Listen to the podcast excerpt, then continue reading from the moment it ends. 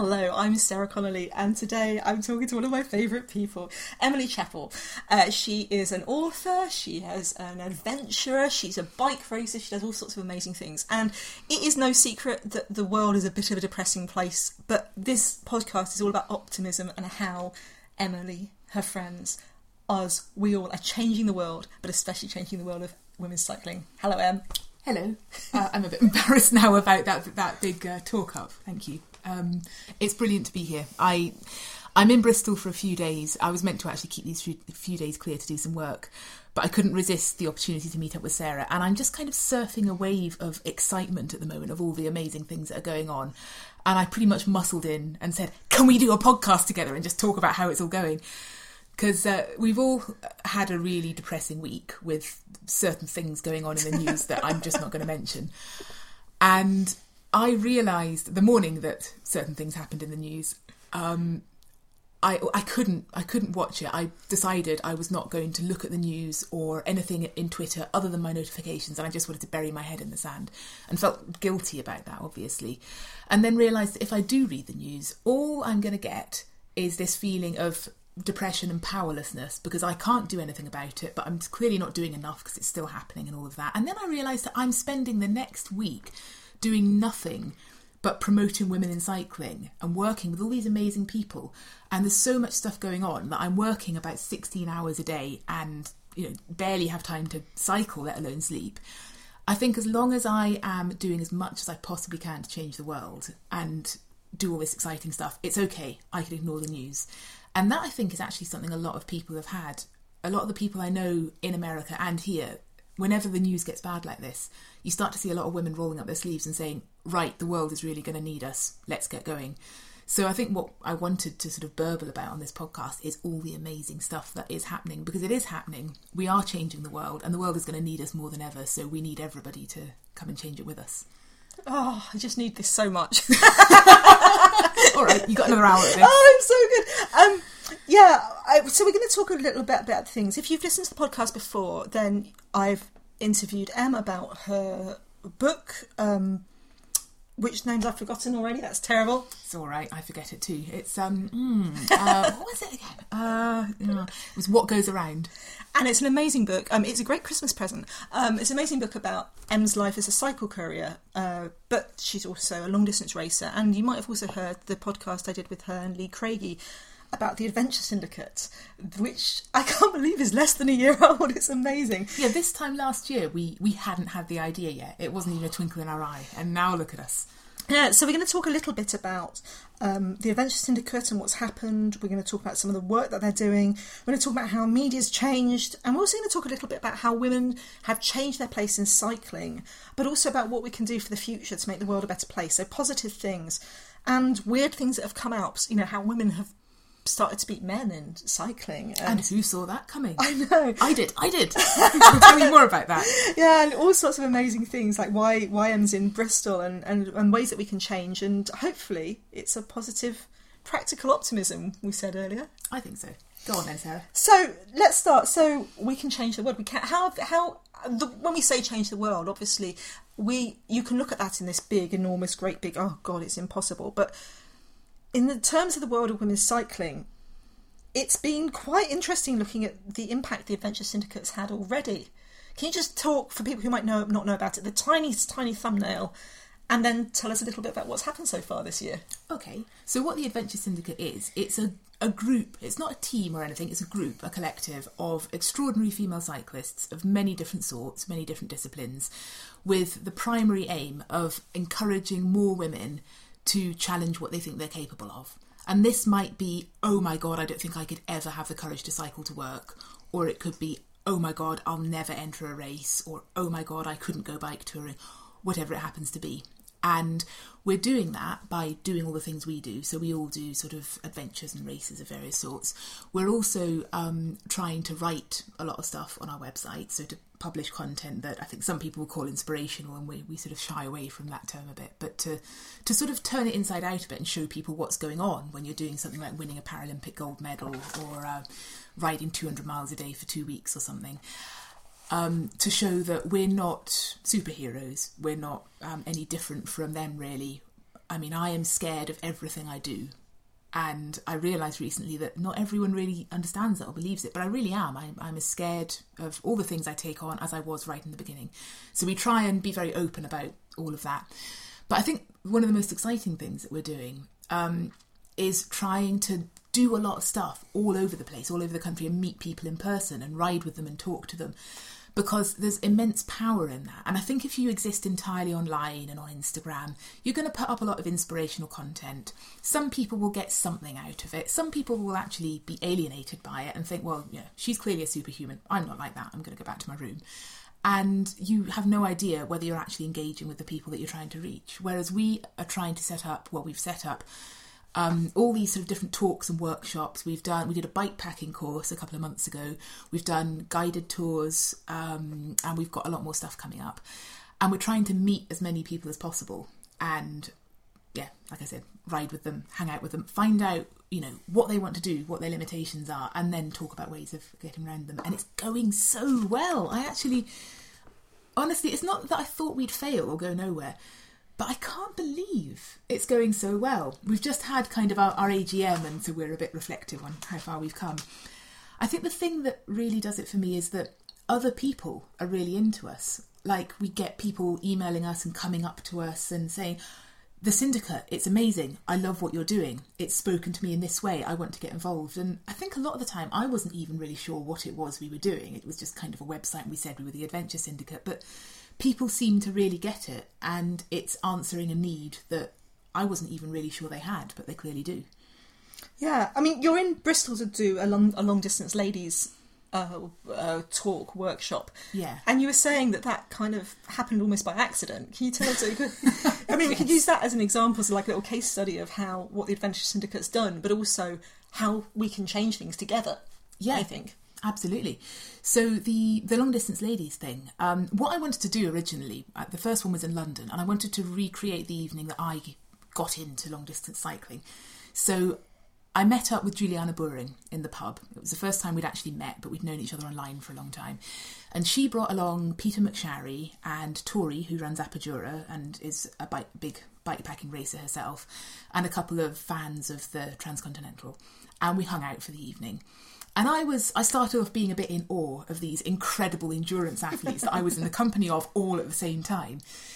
And they were talking to me as if I was someone who would do things like the transcontinental. And of course, as a lot of us do, I felt like a total imposter and was trying to, to tell them, no, seriously, I'm, I mean, I've done a bit of cycling, but I'm not that sort of cyclist. I'm really slow. I've just done touring. I just, I've never done anything like that. But by the end of the evening, they'd kind of wrung this promise out of me that I would enter the transcontinental, which I did, and felt like a massive fraud, um, as as you do. But I did, and this year I won the transcontinental. Um, again, still think I'm a massive fraud somehow, even though I've won the race. And so, what I wanted to do, because I really, really want to get more women into this sort of racing, that not many women do it, and I just think it's such a wonderful thing to do. It's it's empowering in so many ways I think particularly the self supported endurance racing because you do everything yourself, not just the cycling. All the whatever goes wrong, you sort it out yourself. And when you get to the end, or no matter how far you get, you've got there all on your own. And the, like last year, I didn't finish, but when I got back home afterwards, I just had this feeling of nothing can really touch me. I'm going to move house. It's not going to be stressful. I can handle that. I've handled so much worse. and the implications of that for your real life are incredible. It goes so much further than just the bike. So I really want to get more women doing this. And I said, right, that's my mission for this year. So I tried to set up a thing in London that I thought would just be a similar sort of evening. I'd get together some women who'd done long distance races, and I'd get together a few more who hadn't but maybe wanted to.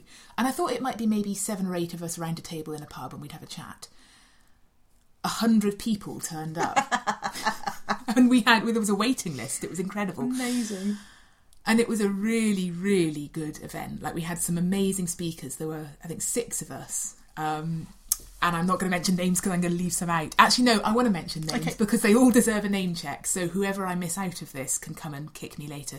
So we had me, we had Sue Pillinger, who's the first British woman to complete the race across America, and she is amazing. We had Jane Wadsworth, who was first woman home in only woman home in the Transcon last year. We had Laura Scott, who uh, was in the Trans Am this year.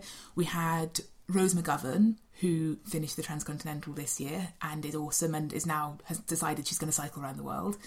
And we had Yasmin Muller, who I'd actually like to talk more about at some point because she's an incredible cyclist. She is super fast. She's a time trialer and she's building up to doing a Land's End John Groats record attempt next September, which I will be supporting. And so we had we had these six. We had an incredible audience of some women who'd done this kind of stuff, some who hadn't, some who wanted to. And the atmosphere was amazing. And so I decided to set up a few more. So I did one in Manchester last week and one in Glasgow. And then Bristol is so cool. I started to get all these emails and tweets from women in Bristol saying, Can we have one? Can we have one? Can we have one? Like literally about 20. So I thought, ah, better set one up in Bristol then, hadn't I? So I did. And it sold out within 24 hours. Blimey. Um, I know, I know. The funny thing is, like, we've had a lot of plans with the syndicate. This isn't actually something we planned. This is something that I thought would just be a very casual evening in a pub that has turned into this enormous series of events. And because it's been so popular, we're going to do more next year. So I, I think this is kind of the time of year where we're going to be inspiring people to go and enter, rashly enter some some race or something. And then in and then in January, when they think, "What the fuck have I done?" Yep. then we come in with with the training camps and the workshops to to help them there. So it's it's really exciting, and I I am really just I'm so chuffed because there are going to be so many women in the Transcon next year, and that's all I really care about. Um, I've had a few women get in touch and say, "I came to your event last night, and now I have entered the race," and that is just Oh wow. that's brilliant. And is the other moral of this story that if people are sitting there going, huh, well, I live in Plymouth or huh, I live in, in Norwich, um, the moral of the story, guys, is is, is email email Emily and say um, you want one in your area too, and she'll Because I'm have a total it. pushover. She's a total pushover. She's like, I really want to do this. Okay, I'll come there too. Right, go on, go on. Yes, please do, please do. And I'm always looking for ways of engaging people who can't get to the events for whatever reason, either because they live in the wrong place or they just can't get out. Um, like I had an email from a woman in Italy just now saying, I really want to be involved in whatever way. So we are talking about trying to set up more sort of broadcasts and things like that. But yeah, any way that people can come up with that I can get You should do a podcast. You should do a podcast on preparing for it with someone else who's doing it, and just do like once a week. This week we're doing this, or this month, or this fortnight we're doing this, and Yeah, just but set up some then time I with a different have to- person every time. Then I would have to stop being a total last minute monger. Well, you can make a plan. Well, if you say you're going to do it, you're going to have to do it. So This uh, I, week so I'm planning my route. Next week I'm racing. well, yeah, because um, the thing is, is when Em said that she won the, the the Transcon, which is a what is the Transcon? Just do the Transcon in one sentence. It's um, a self-supported non-stop bike race from one side of Europe to the other. And um, you had a bit of a you won by having a bit of a diversion, didn't you? Uh, yes, well, the diversion had nothing to do with winning. Um, I won the women's field. I didn't win overall, um, and I wouldn't have won overall. But I, I, um, there was a little bit about uh, ten days into the race where I just finished the the final checkpoint in Montenegro. Had a lovely day of riding downhill south through Montenegro. Got to the Albanian border. Checked Twitter, and someone had put up a screenshot of the tracker map and said, "I hope Emily Chappell knows what she's doing." and all the different dots representing the riders on the tracker were streaming steadily southeast. And mine had just gone due south and was a really long way from anyone else. and I mean, the worst thing about this is that there's a live tracker, so everyone can see exactly where you're going wrong. That's hilarious. And there was no way that my Albanian detour could be construed as strategy. It was just a fuck up, basically. but luckily, I had quite a lead over the second place woman, so I didn't actually lose my lead. And I, it turned out, I mean, I was I was really miserable about it for a while because I thought I've made a mess and everyone is going to see this happen. And then I looked at the map and thought, if I just ride hard for three days, I can still get in a reasonable time. And I had a lovely time in Albania. I really enjoyed it. Next year I want to do a bit better, so I can't make detours. But I, yeah, I had a little holiday in the, in the middle of the race. I mean, I'm quite interested in the fact that you're encouraging other people to do this because technically you're also encouraging more people to beat you. Like, you know, you've won it. And a lot of people, no, no, don't do the transcon, it's terrible. I think women shouldn't do it, it's dangerous. And you're Leave taking, it for me. you're taking your life into your hands. I'm not going to do it. Oh, look, I've signed up to do it again. Yes, it's funny that because I I do have that. I'm encouraging a lot of people to um, to enter, and I know that some of them I can beat, and I know that some of them I really can't. So there's a woman called Sarah Hammond who's in Australia, and she mm. surprised everyone this year. The so the Trans Am bike race, which incidentally was won by a woman, Lael Wilcox, That's all, but that's women and men. She won the whole yeah, thing, didn't she? She beat everyone. And Sarah Hammond, I think, came in about sixth in that. But for a long chunk of the race, she was way out in front. And everyone was like, even know who this woman is. And she's leading the race. She is leading it. She is well ahead. She's slaughtering the rest of the field. And eventually she fell back, but she still came in sixth. And then later on this year, she um, there was a, a, new race in Australia where she's from called Race to the Rock, which is a race to Ayers Rock or Uluru, and she won that outright. She came first. In fact, no one else even finished because she's that hard, and that was a really tough one. And that was mostly off road, and she's not even an off road rider. So Sarah Hammond is, is is kind of one of my heroes at the moment, and she is talking about coming to do the Transcon. So if she's in it, I, I think I'm quite unlikely to win, but also the excitement of having that kind of women's field. But I do I do feel like when I when I'm encouraging other women to enter, there is a little part of me that kind of that sinks because of the the fear of the competition and of mm. like I won't win or you know I might have to try really hard and be seen to try hard and still not win, and that's going to be difficult. But I've decided, and this applies a long way beyond just racing, like in the world in general and in work and in cycling and everything that kind of sort of feeling and attitude is not going to get you anywhere. There's no point indulging that. I'm not going to do well in life, and neither is anyone else, if I just feel threatened by people and get defensive and try and keep everything to myself. The more women we have in the race, the better. We will all be better if there are more people. There'll be more people to chase, there'll be more people to sort of pull you forward and pace you, and I think I will ride better if there are mm-hmm. other women in the race. And what's more, think of what the world is going to see. The world is going to see this race full of incredible female cyclists and start to think maybe this is a thing that women do. Maybe women are really good at this.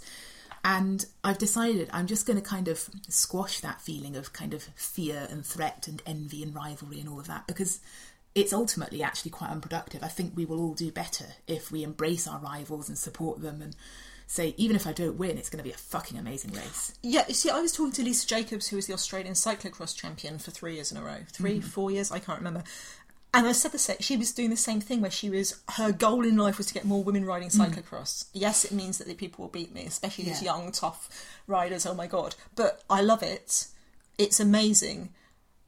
I'm not a good champion if I only win against a tiny Yeah. field. Whereas it's better to come. It's better to come sixth against. You know, but have this amazing thing that people love, and also for the future. You know, Yeah. like it's just Well, there's something that one of our syndicate athletes, Ayesha McGowan, she's out in California, and she's aiming to be the first um, Amer- African American pro cyclist.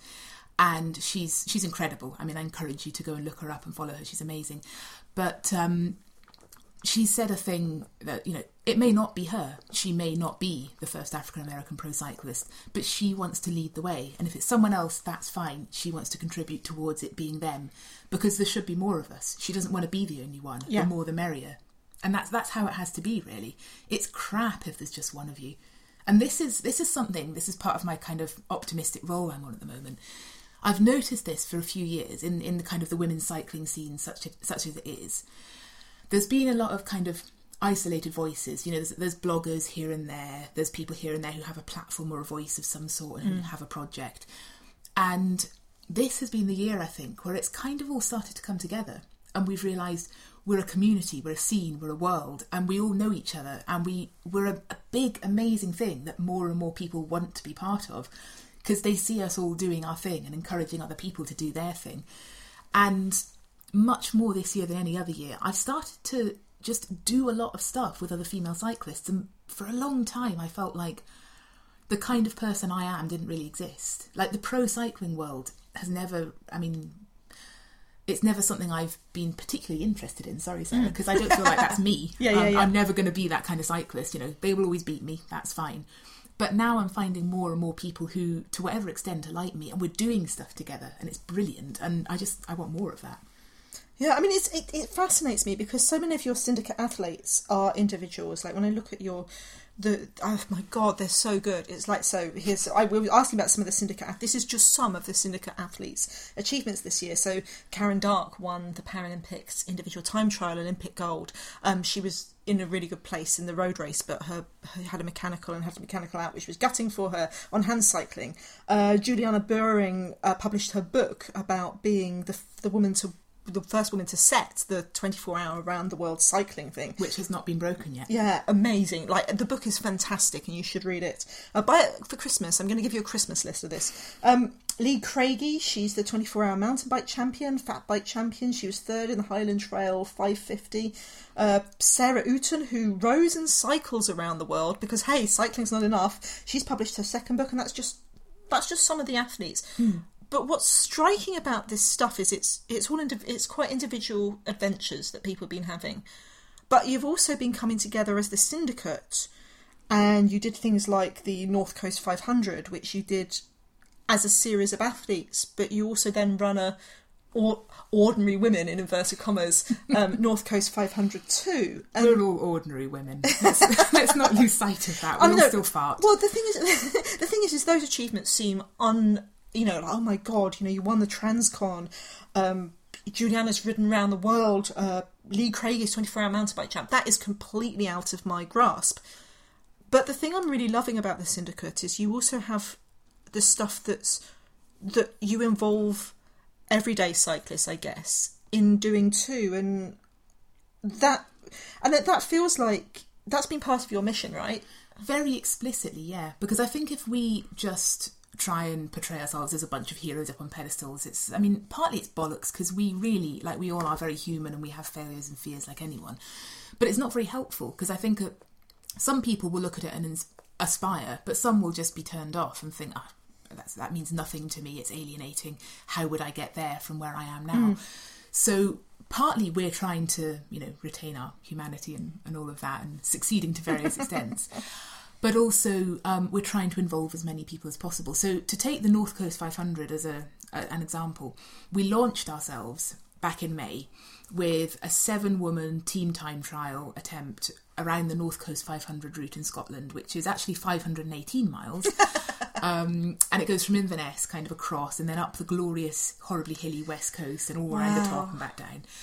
And Mark Beaumont had done this in 38 hours last in the previous year. And so we decided we'd try and smash in 36. And the way we set it up, there were seven of us, and it was it was me and Lee Craigie and Ricky Cotter, Anne Ewing, Gabby Leveridge, Zara Mayer, and Joe Tom. All of them extremely accomplished athletes, except perhaps me. Um, so I was the most junior member, and all of them very different. And we we set ourselves up as a seven person team, the aim was to get at least one ride around the course. So not all seven of us would actually do the whole distance, but we'd do it as a team. Some people would be domestiques and would kind of come in and out and take a rest at some points in order to help later on, and some would do the whole thing. And so and we did it and it worked and three of the riders made it round the whole course and the rest of us supported them i was supposed to be one of the riders who did and then we had a crash um, a little way well a few hundred miles in and I took some time off. So then I finished as a domestique rather than a supported rider. And that was really interesting because um, for me as an individual, that was technically a failure. But actually, it worked, you know, it worked really well for the team. It actually helped that I'd had the night off and came back with fresh legs and helped to get everyone round. And it was wonderful. But what we also did as part of that, we really didn't want it to be just us off privately doing our thing and breaking a record. So we opened it up to everyone and we said, look, if you want to come and join us for two miles or 50 miles or however much you want, we won't actually be going fast. We can't go fast for 36 hours. We'll be going at a nice steady pace. You could come and join us on Sunday morning or if we're going through your town and come and see us at the beginning, come and see us at the end, follow us on the tracker. We wanted as many ways as we could to to make people part of it. And people did. The the very best one was we were coming through Thurso on the way to John O'Groats quite early in the morning. We saw a woman up ahead of us on a bike and we knew she was waiting for us and she joined us and we all said hi. She was called Debbie. and we all, you know, we took it in turns to have a chat. And she had, um, she'd heard about our attempt and thought she'd come out and join us. And she got in touch with some women down the coast for the first time via, I think, our Facebook. And she was going to meet them. They were at a cycling club um, in her area. She'd only ever ridden with men before, and these were going to be her new riding buddies. and she'd never done a ride this long. She was going to do about 60 miles that day, I think. And so she came along with us, and further down the coast, these other women were waiting, and they all got together, and they were like, hey, finally we meet, let's ride together. And we were just delighted. Like, that was what we wanted to do. That was the kind of thing we wanted to make happen. And that I think is um, sorry, I'm losing my thread. What was what were we actually talking about? Talking about we're talking about we're talking about that sort of thing. The North Coast 500 doing it, bringing uh, in inverted commas ordinary women Mm-hmm. next to in inverted commas extraordinary women. And I mean, one of the things that really struck me about that was. Um, you blogged about it about because you did the North Coast 500 with the record breaking attempt, and then you did it with a bunch of women. Like, Mm. Yeah. let's just do it as a as a trip. And you blogged about talking to a woman who was scared of the climb. Yeah. And you were saying about you, well, I'm scared of the climb. And she was like, whoa, what's. Yeah. It was a wonderful moment. So, a few months after the sort of record breaking 36 hour North Coast 500, we did it again in, I think, eight days. And we did it as a group tour. So, loads of different women came along to join in. Um, and had all sorts of reasons for wanting to do it. Like some of them could easily have gone bike touring on their own, but you know, they wanted to do it with company or they were unsure of themselves or they just didn't like riding alone. And one one particular woman, she was really nervous. Apparently she had actually cancelled and rebooked three times. Oh, I know.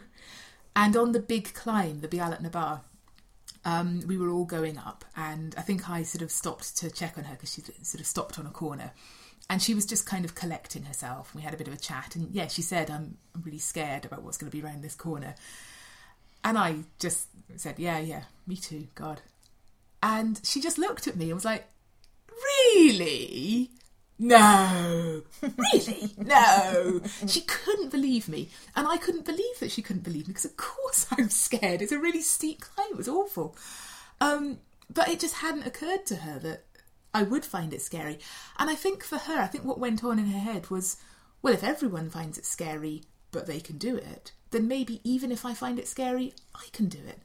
And then at the top of the climb, she was practically dancing around. The the kind of the I don't know, it's a real privilege to witness the kind of the chemical change that had gone on in her self worth. I don't know. She she was she couldn't stop talking about it. She kept kind of swearing with delight and then apologising. that's the serotonin rush of having just Yeah. done something bonkers. Yeah. Like you're, you're literally insane at that moment. That's why you do it again. yes, I know, I know. It was great, and I've had that loads of times, and just to to see it happen to someone else and to know you had a part in that was wonderful. And I think that's that's part of the motivation behind the syndicate. We want to make that happen for more people. We want to kind of hand them their serotonin rush on a plate. Yeah, yeah, yeah. Have adventures themselves. I mean, I'm, I, you know, it's, it's funny because yeah, I love that link between big and small. You know, big, hmm. big, big, big achievements and small achievements. And I mean, the fact that you're all so good at telling stories is is great because you know you you all. I love I love reading about it. And here's a plug. Here's a plug, plug, plug. Because you've got a crowdfunder for how people can find out more about We sharing have, stories. We have, yes. So I really think we should have called up Lee Craigie and got her to um, to come on the show and talk about this. But uh, Three hour podcast. I know it's better if we didn't because it means I can really, really talk her up and she can't do anything about it. So Lee is pretty awesome and also okay on a bike, and um, she did the Highland Trail 550 this year, which is a self-supported off-road ride, 550 miles around the Scottish Highlands. It's known for being very, very tough, and um, she raced it. She came in third overall. She led the race for quite a long time. And That's women and men, right? Yes, Yeah. yes. And it's quite funny because a lot of the men in the race just couldn't handle this. And she'd sort of pop up and they'd be like, uh, "What? What? Uh, I mean, what? Will you give it a break?" And um, she got to the end of the race having had what she says a life changing experience. I mean, the race went very well, but also just the way it all worked for her. She says she learned more about herself from that one race than in 10 years of professional mountain biking. And then the following day, she woke up and sat down and just kind of spewed out about 11,000 words about her experience. And I was I was out in LA at the time, and I was getting these emails saying, "Chappell, I- I'm still going. Is this too much? I mean, should I stop? Should I keep writing? It's just coming and coming." And I was like, "No, no, carry on. This is bound to be good." And oh my god, it's amazing! What she has written is extraordinary. It's it's just a really good piece of writing, and I'm so I have edited it about 10 times. And normally you're starting to get a bit bored of something by that stage. And I actually still get different things out of it every time I read it. So we decided this had to be, you know, this had to find a wider audience. And also something about the immersive experience of doing the race, we thought it's going to be better actually on paper, not just on a website. And so what we've done, or we've, so what we've done, we've we're publishing Lee's piece. We've also got a lot of different pieces of writing from other people who did the race. So the men that Lee was overtaking and all the rest of it. And her sister who was sitting at home watching her dot on a screen. Wow. And we've turned it into this beautiful multifaceted journal um, where you get the same story from lots of different directions. We've also we're very lucky that a, a photographer was was following the race, so we've got some excellent shots from him. And we thought, well, how are we gonna how are we gonna make this happen? And we didn't really want to kind of sell it to a brand or anything and have them fund it because I think the whole thing about the syndicate is it's collaboration. We want a lot of people on board. We don't want to sell out and just have someone fund us. So we decided to do a crowdfunder and just see what happened. We weren't sure if this is the kind of thing people would be interested in. And as with a lot of what we've done with the syndicate, it sold out. I mean, we were funded within 24 hours, you said. it's 24 or 48. Because it was, it was 15 quid, wasn't it? For, for It's 15 quid as the basic. Come in Yeah. and get your copy of your journal, yeah. bottom, bottom level. And you sold out straight away. Mm-hmm. So then we thought, right, we'd better extend this. So we extended the, we put a stretch target in, then we put another one in. so we're now, we've got another week to go. And I think we're about, the new target is 10 grand and we're about 76% of the way there. Wow. So what we're saying is we'll publish the journal and we will and we will put the rest of the money into the activities we're planning to do. For example, going and giving school talks, running events to help women get into cycling. It's all it's all there on the crowdfunder page and yeah, I'm totally plugging it because it's not my thing; it's Lee's thing. So I think Lee is amazing. I think what she's done is amazing, and you should you should go and and get a beautiful thing. It's not just. I mean, it's it's a really interesting thing because a it helps the hmm. syndicate and helps other women, but b it's a beautiful thing and you get like a lovely product that, Yeah. that in an interesting way. And also, again, you get to be part of it because one of the things that we're doing, you put your pledge in and you get a tiny little space in the back of the journal to make your own adventurous pledge for 2017. Ooh. So we've got a few come in and it's amazing because some people are saying, I pledge that I'm going to ride my bike once a week for the whole year. And some people are saying, I'm going to enter this epic race. And some people, like one guy I think, has said, this year is going to be about being a really good father. And all of all of those things, like you, you know, people get to be part of it. They get to put their own pledge down on paper, which will kind of hold them accountable. And I don't know. I just think it's. Will you it's follow up with them afterwards, or are you going to? Is that too? Is that too? Is that something else? Um, I think if if people pledge above a certain amount, then they actually they get follow up emails and they get. How's that going then? yeah, because I I feel like I'm going to have to put my 15 quid in because my pledge is going to be go on a mountain bike ride in 2017. Brilliant. Okay, That's my pledge. I, I Sarah Connolly have hereby said I'm going to go on a mountain bike ride in 2017. good. Done. Done. I'll hold you to that, Sarah. So, I mean, you've had some other achievements, and, and what I think is interesting as well is the achievements are kind of quite interesting because, on the one hand, you've got these big things, and people are going, Look, I just can't take the time off work and get away from my family and use the money to go transcon. I can't. But what my one, I think one of my favourite um, Emily Chappell achievements was about the cycle show.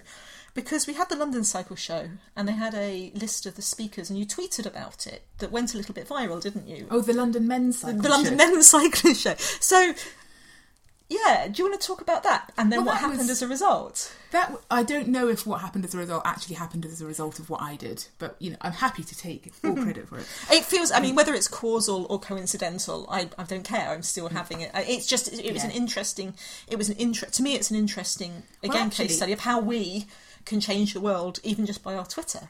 Well, what I was going to say is, it, even if it wasn't me, we're all part of the same movement. It's the kind of thing. So what happened was, um, last year, this year, last year, the London Cycle Show had their kind of advertising stuff, and they had all these thumbnails of all the different people who were going to be speaking there. And you looked at it, and the thing that struck you, or the thing that struck me, is that they were all men. I think it was a grid of about 16 photos. Mm. It was all men.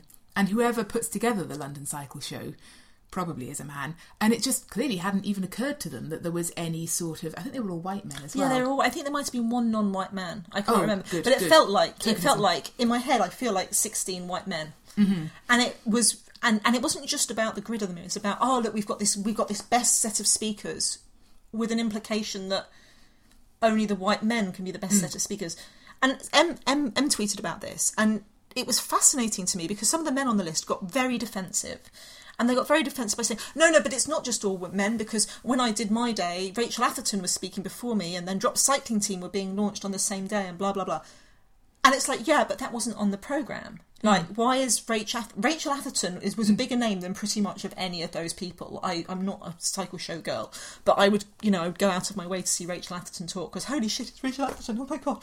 Um, She was actually at the Birmingham Cycle Show this year, and she was standing next to me, but I was too shy to go and say hello. You're Rachel Atherton, so I, I love your work. awkwardly. oh god, I know that feeling so badly. it's like the number of such the number of pros I've got. Like, oh, I really love you. Oh god. Well, that's why I don't go up because I know all I would say is hi, um, hi. So I don't. You're Rachel. Yeah, You know, but there are people who feel like that's about you, though, Em. I know, and that makes me really laugh. it makes me feel like that about them. But then it's like it's like when you see Marianne Vos talk about, oh my god, I was talking to Alberto Contador and he's so great, and you're like, what the fuck? You're Marianne Vos. you should be grateful to talk to you. Well, that's kind of making me think we should all just get over it. Yeah, yeah, yeah, Um, we should. know. And yes, they go up to people and go, "Hi, I love you."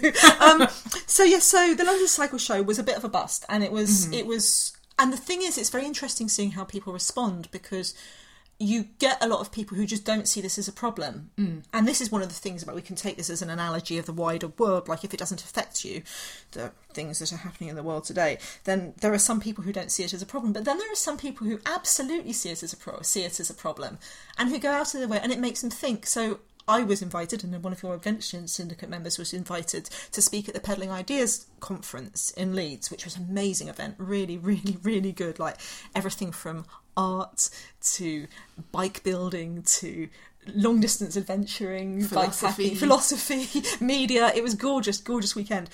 But then you went to, you had the opposite of the London Cycle Show at the Birmingham Cycle Show. Yes, and this is the thing that I don't think I can take credit for, but I will anyway. But no, I don't think it was me. So Velovixen, who are um, a company who sell a lot of different women's cycling clothes and are, are very nice people. Very um, nice. They put together a women's cycling hub at the Birmingham Cycle Show, and it was the high point of the whole show for most people, I think. So they had uh, sort of a, a pop up shop there, but they had a stage and an incredible program of all sorts of different women from frame builders and clothing manufacturers to athletes to I think there were, there were nutritionists and coaches, all sorts of things. And they've actually plugged for them. Most of the talks and things were filmed and they're up on their website. Oh, so even if you didn't make it, full length, hour long talks to listen to while, while you make your dinner or something. And I'll put a link to all of that on my site, prowomenscycling.com, which um, so we can put so we can find that you can find links to everything that we talk about here there. If that makes any sense. This is going to be a long week. It's gonna be a long week. Look, but there's things to do, people. When you're feeling depressed, like just, just this is the thing that's exciting. Is is I really think that we can look and see how the world's cha- how how our part of the world is changing, and and that's I think I put that down to you too. But like the, the, the Only to me. yes, the only to you. But I mean, there's a conversation, and then this conversation people like Chris Garrison start online. You know, There's- She was and- there. Yeah, Her video is one of the best ones. and and um oh i've completely forgotten your name and i'm so sorry the awesome writer who is in surrey and she wrote adele adele Yes, mitchell she was also there. um, you know, uh, you know, you see uh, Jools Walker, all these people who They make were on the same panel. yeah, who all make things, who all make things happen, and it's, and I think that's an interesting thing too. Is like it feels like a small thing to do to make a tweet, to to even just sharing things. I think that's one of my things. Is if you're sitting there going, "Oh God, I, I can't do this," or "Oh, I'm a guy. How? Where's the room for me in this?" You know, we can all be part of the media because this is one of the things you wanted to talk about is how the media's changed Yes. and how the media's changing and we all have access to making our own media these days twitter every time you share a link and someone clicks on it or every time you link, click on a link that shares or just press retweet that's changing the world too because when i first started doing this you people could legitimately say oh there's no audience for women's sport no audience for women's cycling and now it's it's it's demonstrably untrue. You know, you've got Casquette magazine, a brand new women's cycling magazine. so this just is another out. plug. Yeah, Casquette well, magazine. It's it's amazing. It features two covers. You can have a choice of cover. you can have Emily Chappell or you can have Nicole Cooke. I know which one I'd go for. She's not talking about herself, but she should be. Um, but there's there's these you know there's there's these things that are just that are just happening. And you know when I think about the books that you've got so Sarah Outen published her second book this year Juliana Buhring's published her book this year you've published your book other members of the syndicate are writing their books. That's because there's a huge market for it. You know there's there's there's a market and there's the media's changing. We're changing. And I think that's that's that's fantastic I think it's also that there's there's so many there's so much opportunity for you to become part of it. So, you know, you are part of the media, you are one of the voices, so you can, you know, you can talk and write and blog and tweet and everything else. But there's there's room for that. Like we we want more people in and the more people are doing it, the more the more space there is. Mm-hmm. And one thing I, I really love at the moment is that you quite often, you know, you'll get in touch with someone who is just getting into it or thinking about going on a long bike tour or thinking about entering a race and thinking she's a complete fraud. And then within two years, she is one of the people who is kind of up there on the soapbox shouting about it. Everybody is admiring her and, you know, she's helping to make it happen.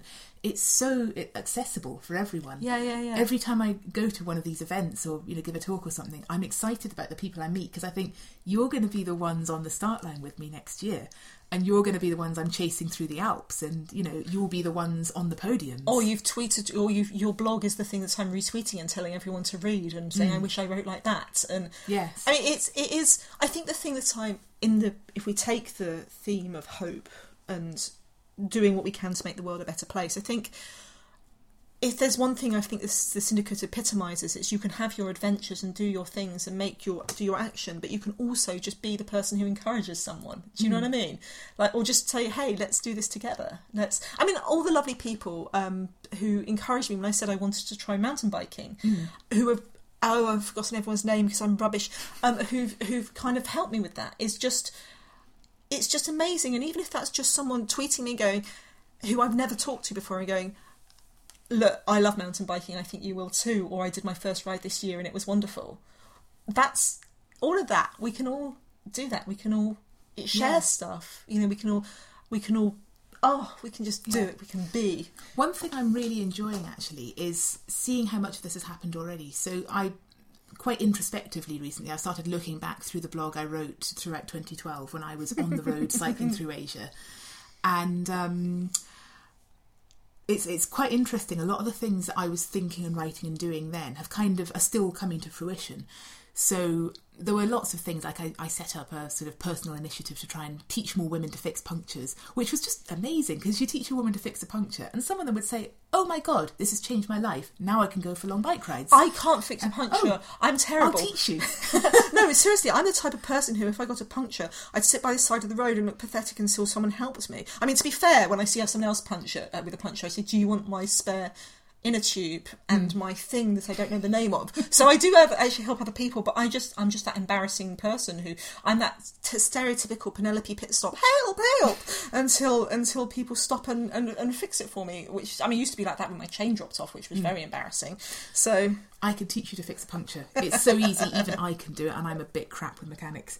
But one of the things that I, one of the things I wrote back in 2012, um, that was when the London Olympics was happening, and there was all the usual scandal about, you know, people are talking about how attractive the female athletes are, and how some of them are a bit too fat, and some of them have really nice asses, and you know, you get wound up. Oh, let's talk And- beach vo- beach volleyball. That's a 'Cause really, that's really interesting, Men, but men the don't wrong have to wear reasons. budgie smugglers only when they're doing beach volleyball. that's probably a good thing. I've never heard that term. Can we change the subject really quickly? See, be the change you want to see, you too can put images into people's heads that they can never get out. Oh, um. Anyway, I'm losing my thread. Where were we? We're Um, not talking about Olympics, Olympics Yes. blogging. And so I, I think I wrote a long blog post, which I'm sure Sarah will put in the show notes, which which started off, I think, as a sort of a, a rant about all of this, and then sort of turned into a thing saying, actually, I- think female athletes are probably eventually going to be every bit as good as men. Because I'd been wrestling with this. I'd have you have discussions, you know, every two months or so. You have an argument with a man that basically goes, "Yes, but you know, the fastest woman will always be less fast than the fastest man, and that's just how it is. And by and large, that is how it is." But I kind of started to interrogate this, and I remember where I was when it happened. I was I was running along a hiking trail in Hong Kong, having a great time, and I realised with um, with stuff like academia, back in the you know hundred years ago, people genuinely believed that women's brains were not as able as those of men, and that if a woman tried to study something complicated like physics or mathematics or anything really, it might not be very good for her, and she might do okay at it, and she might do quite well, but never as well as the men. And on hmm. average, women were just not sort of that way inclined. And of course, now if you say that, people will laugh at you. A lot of the best, well, yeah, best academics in every field are women. Um, my favourite example is um, in Cambridge back in the, oh, I don't know, it was a very long time ago, um, 1890. Um, a woman called Philippa Fawcett topped the mathematics tripos. She got a higher mark than all of the men, even though back then women, women weren't even allowed to get degrees. So when they announced her result, they announced it in a sort of, well, had this person qualified to get a degree, they would have got the number one spot, which I think was probably a bit embarrassing for them. So a lot of women have proved that wrong over the years. And I suddenly thought, well, maybe that will be the case with sport. Because now we take it as self evident that women are smaller and weaker and therefore will not be as fast as men. But what if we're wrong? And what if in a hundred years people look back and think we were really quaint for believing that? Mm. Because there are a lot of other reasons why women don't do so well in sports. This is a whole sort of complicated, you know, the way different genders are brought up and things. But also, I thought maybe it's that sports will change to accommodate women. Maybe sports that are more about kind of skill and strategy and endurance will come to the fore, and women are better at those. Yeah, yeah, yeah. And then in the last couple of weeks, um, I've uh, I wrote a piece for Total Women Cycling, uh, imaginatively titled 10 Amazing Women Who Are Beating the Boys on Bikes. it was great fun to write. And I'll link to this as well. it's a bit of an indulgence of a piece, but it's wonderful because there's all there's all these women, and it's mostly the long distance endurance types. So, for example, the the highest annual mileage record, which was set last year in the US by a man called Kurt Seer- Searvogel, uh, which I'm probably pronouncing wrong. There's a woman currently attempting that called Amanda Coker. She's only 23. She smashed the women's record within about four months. and she's already, in terms of average speed and distance per day, she's ahead of the men's record. So if she keeps it up for a year, she will be the out and out record holder for that. And the, there are quite a few women. So, as we said, the Trans Am bike race this year was won by a woman, and there were three Wilcox. women in the top 10. There's um, an older one, there's Beryl Burton, who famously hand, famously beating the men's time, British time trial rider and handing him a licorice allsort as she passed him. Yes. Do you want a licorice allsort? Because she could still. because you might be a bit disappointed. Here's your Oh, consolation Which prize. I think, to be honest, is like the, the story that every women's cycling fan should have engraved, cross stitched on a Yes. cross stitched on a gigantic sampler. Maybe we should all wear little licorice all sorts as a kind of a, Oh my a God. sign or Yeah. something. Team licorice. But there's one other woman in the list who I think illustrates it quite well, a woman called Christina Peck, and she has three times been the out and out champion of the North American Cycle Courier Championships, which obviously is a discipline near to my heart. And the way that works, they have a big race. It's not just about speed, it's uh, sort of set up to simulate a day on the courier circuit. Yeah. So you've got to deliver a lot of jobs. You've got to decide: am I going to do the the quick one that pays less, or the long one, hard one that pays more? And um, the winner is the person who makes the most sort of imaginary money. And she's won that three times. And the guy she always beats says, "Yeah, you know, I'm used to being beaten beaten by Christina. She's fast, but she's also really intelligent, Yeah. and that's how she wins."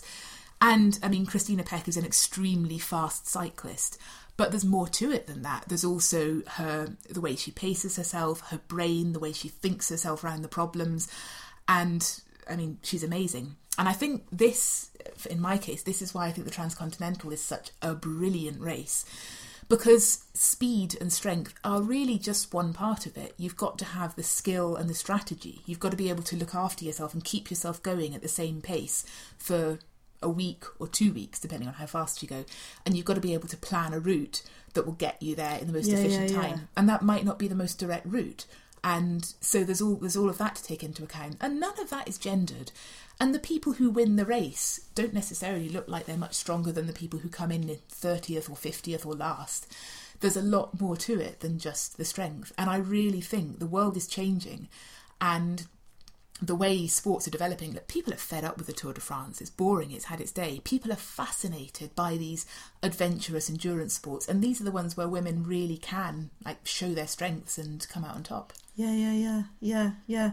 Oh, it's awesome. So we kept you for a long time, dear listener. Um, There's a lot more we wanted to say, but So we're probably much. just going to have to. So much. Should you just come back and do this every week? yeah, every week, every week, let's do a podcast. Oh, I should do a podcast. So, what have you done this week about your tra- about your about your distance race, Emily? Sat at a laptop. Come on, come on! I want to see this. yeah, no, I bad. know that's a good idea. That I think um, we should do something like that. I'll just have to make sure I'm doing my own planning. um, but there will there will be a lot of stuff coming up in general to help people pre- prepare for things like that. But we're not.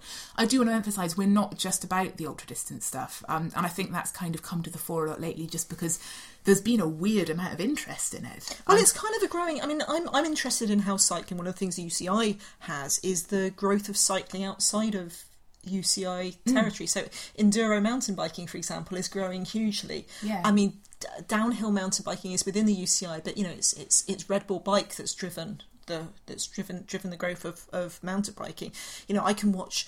Oh God, I I am so excited. Here's my positive for the year. I have there's been exponentially more live women's cycling and long highlights than ever before. Now, not in the UCI because it's been interesting that the UCI uh, Women's World Tour races had less coverage this year than they did in from the UCI than they have done in previous years, which was you know disappointing. But in general, like we're seeing homemade bike race media, we're Yeah. seeing all sorts of things. We've seen we can actually sit down and watch it to the point where I'm not even mm. watching every race that happens. Mm. Like I might miss it because I get out of bed late, like I did with Agora, or I might go. Actually, you know what?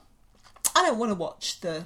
The, the, the Madrid Classic, La Course, and Prudential Ride London. Although I really, you know, I've got I've got positives about those races. But you know, if you don't like it, you don't have to watch it.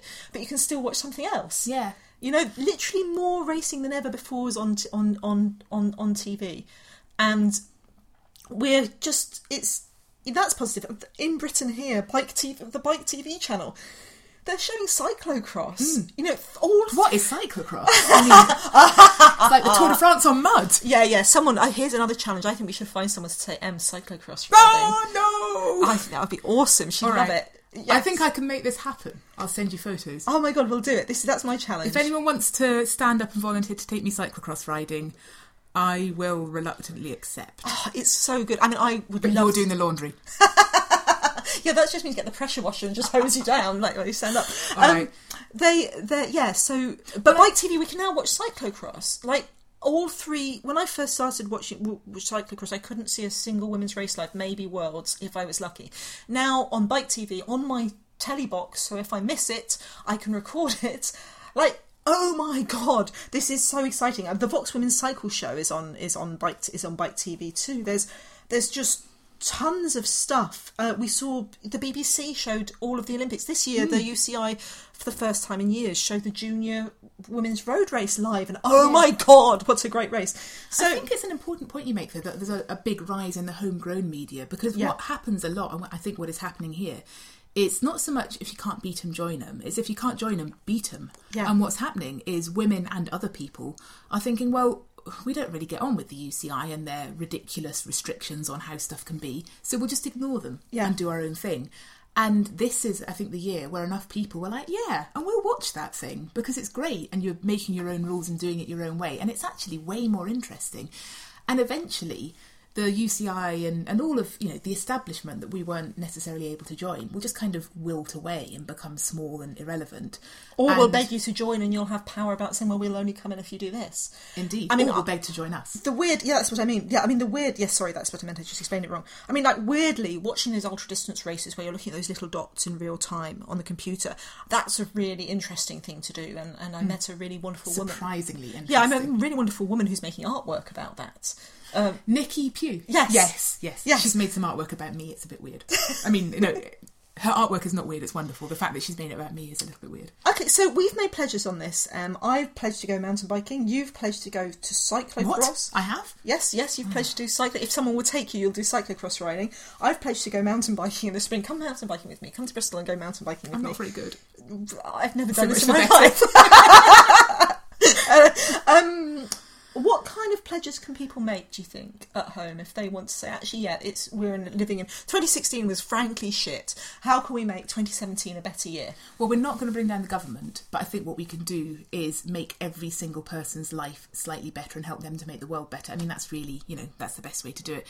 What people can do, we are challenging people to um, to do more than they think they're capable of. So I would say what you can do for your pledge, whatever you secretly kind of want to do or wish you could do but think you can't do, do that.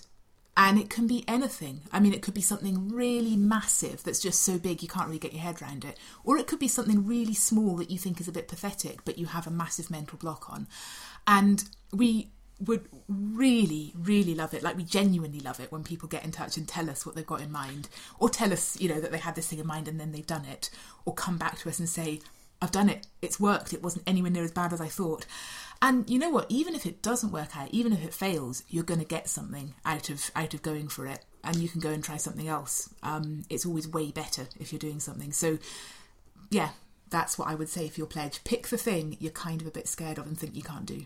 And here's my pledge number two is if you're thinking, actually, well, I'd really like to do something like this, but I don't know how to. One of the things I found most useful is even if you just say it on Twitter, people will come in and give you hints and help. So if All you the advice you didn't know you or the wanted. advice you didn't know what you wanted, yes, exactly. Or they make you do things you didn't know you wanted to do. Um, but if you are thinking, actually, I'd really like to do this, but I've got no idea how to start. If you come to me, I'm, I'm at underscore pigeons underscore. If you've got something cycling related, women or men, and you're not sure how to do it, then hit me up on Twitter or go to my site prowomenscycling.com and leave a comment, and I'll try and find you someone to help. I probably can't help myself, but I bet I know. I bet through the and if she doesn't, we will. Yes, yes. Now this is the thing. Where do people find? Um, uh, so you're on the front cover of Casquette. What's the website? So, and that's casquette.co.uk. C A S Q U E T T E. If you're thinking, how did I not know about this thing? That's because it's brand new. Hurrah! Um, where can people find you at the Adventure Syndicate? Well, we are on a website which is theadventuresyndicate.com. You could probably also just Google us. Um, we are on Twitter, and I think it's Adventure Synd, so Adventure S Y N D.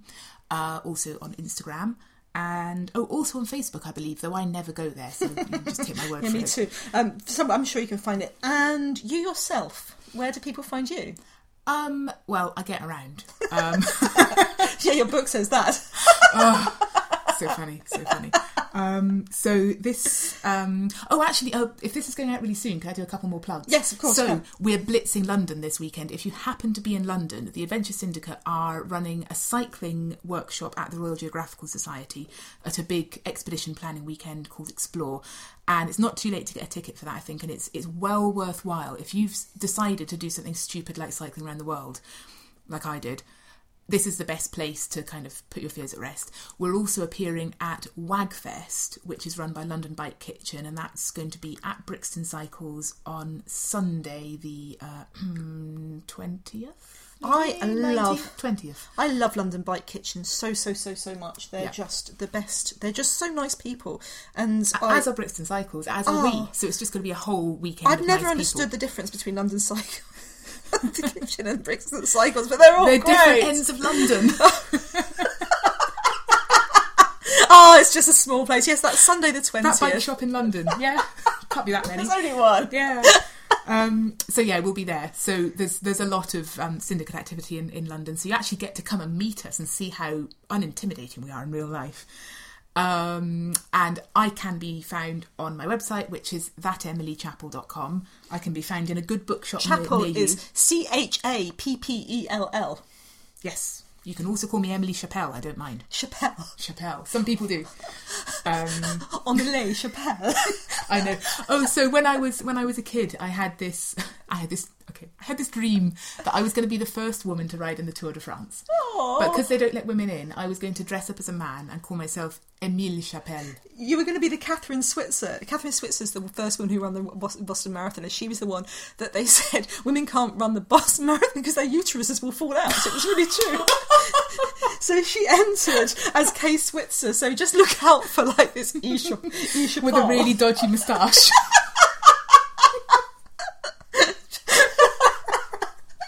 This is a, this is another pledge. Um, okay, so No. you're that Emily Chappelle on Uh, on, on, on the website dot uk dot com dot com, and you're on Twitter. as Emily Chapel, Not in a moustache. and I'm on Instagram as Emily of Chapel because some other Emily Chapel got there first.